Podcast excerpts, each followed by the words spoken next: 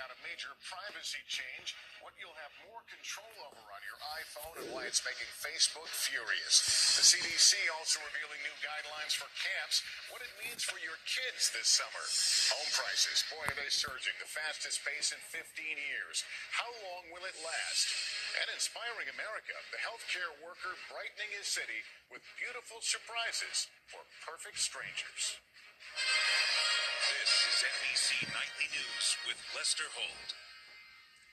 Good evening. Heralded as one of our most important defenses against COVID 19, the CDC tonight relaxing its guidelines on wearing face coverings, saying it's now okay for fully vaccinated people to go maskless while outdoors and away from big gatherings. The decision perhaps less about masks and more about the robust effectiveness of vaccines, now in the arms of close to 142 million Americans and nudging us toward normalcy. President Biden quick to embrace the new guidelines today, hoping the good news will entice more Americans to roll up their sleeves. Miguel Almaguer has details. Tonight, the CDC's About Face changes daily life for all Americans, especially those fully vaccinated, releasing this new chart updating guidelines on face masks outdoors. The agency now says whether you're vaccinated or not, it's safe to walk down the street, go for a run, or a bike ride without a face covering. You also won't need one to attend a small outdoor gathering like a barbecue if everyone else is vaccinated. If you are vaccinated, it is safe to be outdoors without a mask. And the more and more people who get vaccinated, the more you'll have more people who are safer without masks. For those who are fully vaccinated, the new outdoor guidelines extend further. The CDC also saying it's safe to gather outside in a small group, whether others are vaccinated or not. Also, given the all clear, dining outside at a restaurant with friends from multiple households. And though the agency says the vaccinated should still wear a mask at large outdoor gatherings like a baseball game or a concert, the risk is low. The bottom line is clear.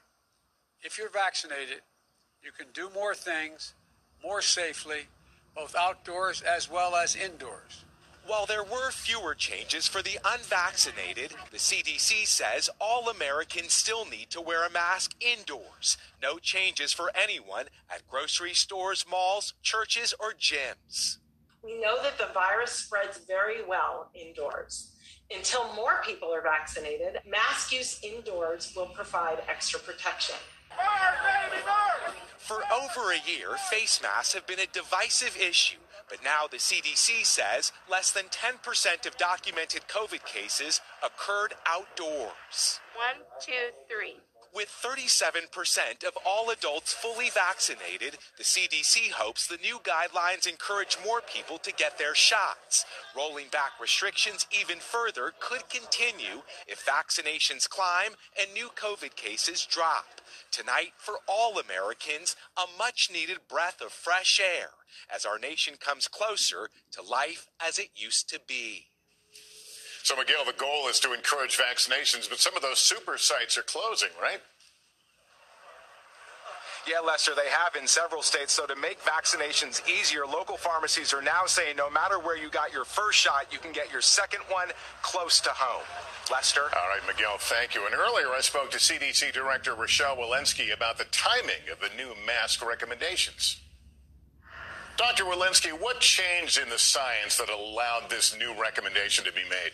So there's both a change in the science and a, and a change in where we are with this pandemic and where we are in getting the country vaccinated. Um, we know from science that uh, less than 10% of cases of COVID 19 have been occurring outdoors. So we have the science to say outdoor transmission is, is much rarer than indoor transmission. That, with cases now starting to plateau and come down, um, have really helped us move this guidance forward. With the risk so low for outdoor transmission, why not remove the mask requirement for even unvaccinated people? Because we still believe that there is transmission. People are gathering uh, near one another. They're, they're coming less than six feet apart. And we know that this virus um, can trick us. So we want to be very careful for people who are unvaccinated. You're also encouraging uh, folks, even vaccinated people, to keep the mask on indoors. Do you expect that will change? Uh, what science are you waiting for to give you that, allow you to recommend that guidance? Right. What we're really looking for both is an increase in the number of vaccinated people and a decrease in the number of cases. Um, while we're really encouraged by the ongoing trends right now, I do want to remind Americans that we had uh, a seven day average of about 54,000 cases this past week. Those numbers are coming down, but that's still higher than our summer surge. As cases continue to come down and people continue to get vaccinated, we're hoping that we can uh, then relinquish um, and produce more guidance. It feels like a lot of the excitement around today's announcement has to do with the mask, but I, but I feel like you were also making a point about the shots, the vaccines themselves. Have they proven in real world experience to be more effective than, than you imagined? They're working exactly as they did in the clinical trials. Our hospitalization rates are coming down, our death rates are coming down, and they're really working to prevent infection, even in those rare breakthrough infections that we're seeing, um, because we anticipated them. We're seeing people with mild disease, with asymptomatic disease, and that's exactly what we were looking for. Dr. Walensky acknowledges some of the hesitancy we've been telling you about, but says around 2.7 million people are still being vaccinated every day. You can make a plan for when and where to get vaccinated vaccinated, visit planyourvaccine.com for more. In just 60 seconds, what an autopsy reveals about the deadly police shooting of Andrew Brown Jr. And will police release the body cams? The FBI has opened a civil rights investigation into the police shooting death of Andrew Brown Jr. in North Carolina as his family reveals results of an autopsy and the battle over body cam video heads to court. Let's get more now from Kerry Sanders. Tonight, the town council in Elizabeth City, North Carolina, releasing this surveillance video as the Pasquotank SWAT team converged on Andrew Brown. The angle does not show what happened next. Brown's family today. But you need to talk about the assassination. Concluding he was assassinated by deputies. It was a kill shot to the back of the head. Brown, who was driving his car at the time, was shot to death six days ago as deputies served an arrest warrant for allegedly selling illegal drugs. Andrew did not get his due process. The county medical examiner has now issued a death certificate, writing Andrew Brown died a result of a penetrating gunshot wound of the head. The family commissioned their own private autopsy. It shows Brown was first shot four times in the right arm. The final bullet that killed him to the back of his head. The Pasquotank sheriff issuing a statement today that says, in part, a private autopsy is just one piece of the puzzle. An independent investigation is being conducted by the state.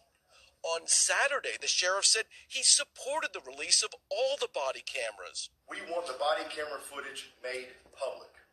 But a close reading of what was just filed with the court now shows the sheriff only asks that the recordings be released to Khalil Ferebee, the adult son of Mr. Brown. Yesterday, the Ferebee and his attorneys were allowed to watch only one 20 second body cam clip. And what did you see?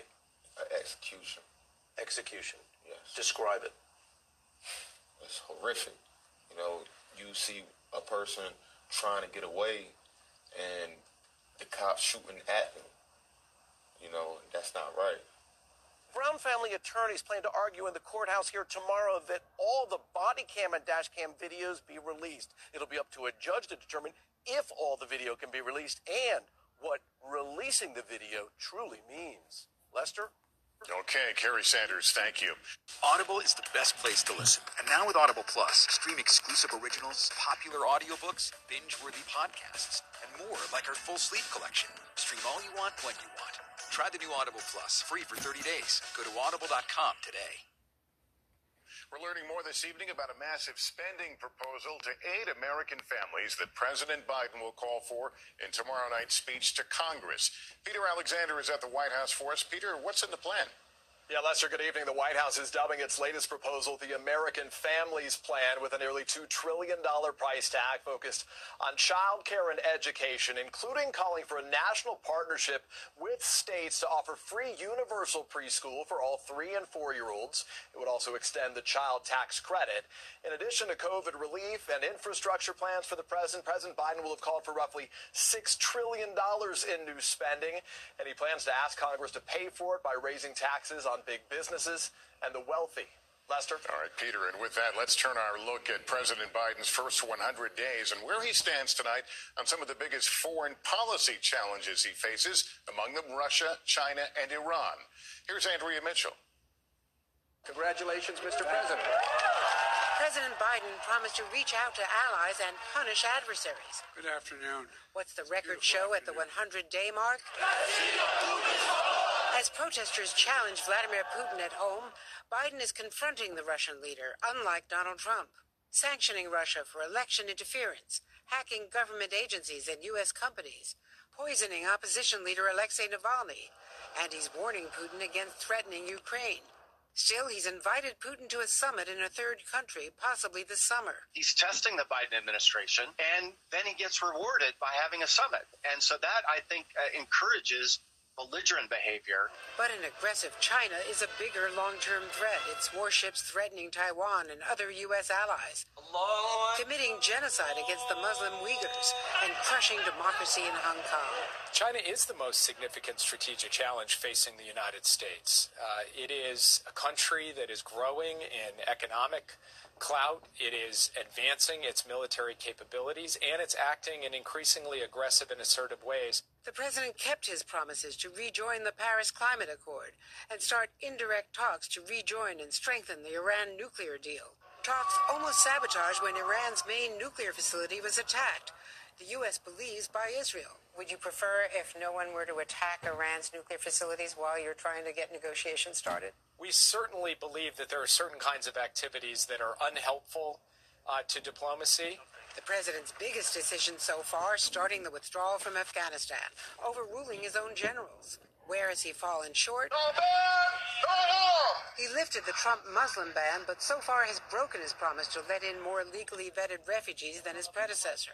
And while sanctioning Saudi Arabia for murdering journalist Jamal Khashoggi, the president failed to punish the Saudi crown prince, who the CIA says was responsible. Another example where President Biden is balancing his promises versus the reality of foreign policy. Lester. Okay, Andrea, thank you. For far too long, hospitals across and the new challenge many are facing. Plus, all week, our county to county team will be in the key districts reporting on President Biden's first 100 days in office. More than 10 million people are under threat of severe weather tonight. Al Roker is tracking it for us. Al, what are we looking at here? Lester, as we look at the radar, you can see severe thunderstorms already firing up. We have watches from Colorado to Texas to Oklahoma, and it's just going to get worse as the evening wears on. We have currently a risk for 12 million people stretching from Chicago all the way down into Texas for damaging winds, hail, possibility of tornadoes. And again, tomorrow we've got 14 million people at risk from Oklahoma to Texas for more tornadoes, damaging winds, and hail as well. And tomorrow, record setting warmth possible throughout the Northeast, from Chicago up to Detroit, New York, all the way down to Charlotte. Lester. A lot on your plate there, Al. Thanks. For companies like Facebook, harvesting information about you from your phone helps them make big money from advertisers. But now Apple is stepping in, making it easier for you to say no to this. Jake Ward explains. Usually, updating your phone means a few new emojis. But Apple's latest update means a lot more than that for the tech industry and your privacy. Companies like Facebook and TikTok that make apps for your phone will now have to ask your permission to track you. And tracking what you do on your phone helps companies target ads and make money off you. It's more than a $100 billion industry in the U.S. alone. What that does is it creates an entire network of data sharing that most people just simply aren't aware of. It's easy to forget how long these companies have been around and how long they've potentially been collecting data about us. Facebook argues that small businesses depend on targeted ads to sell their goods to the right people. Your information is for sale. You have become the product. Apple says that it's time to reveal a hidden world of data tracking. What could this mean to you? Well, generic ads and maybe fewer free apps. Also expose just how much of our data we've been giving away. Jake Ward, NBC News, Oakland, California. Up next for us tonight, navigating the hottest housing market in years in the price you pay. In addition to those new outdoor mask guidelines we told you about at the top of the broadcast, the CDC is also out with new recommendations for summer camps. Vicky Nguyen now with what families need to know. With summer almost here, time for some happy campers. The CDC recommends camps emphasize outdoor activities, social distancing, and vaccines for staff and campers. Since many kids can't get a shot yet, masks are recommended, even outdoors. We're seeing obesity cases rising. We're seeing mental health issues rising. And we are very hopeful that camp can really be the antidote. Woodmont Day Camp in New York operated last summer with zero COVID cases. We had no pink eye, we had no lice, we had no strep throat. Kids were outside, they were spread out. They'll also continue daily temperature checks and symptom questionnaires. And per CDC guidance, all activities, including meals and arts and crafts, will be outside. To stop the spread of an outbreak, campers will be assigned to a pod. So while one pod is here at the Eagle's Nest, another pod can be here 30 yards away on the climbing wall, or out here fishing with their pod at the lake. For kids who ride the bus, the policy will be masks on and windows open.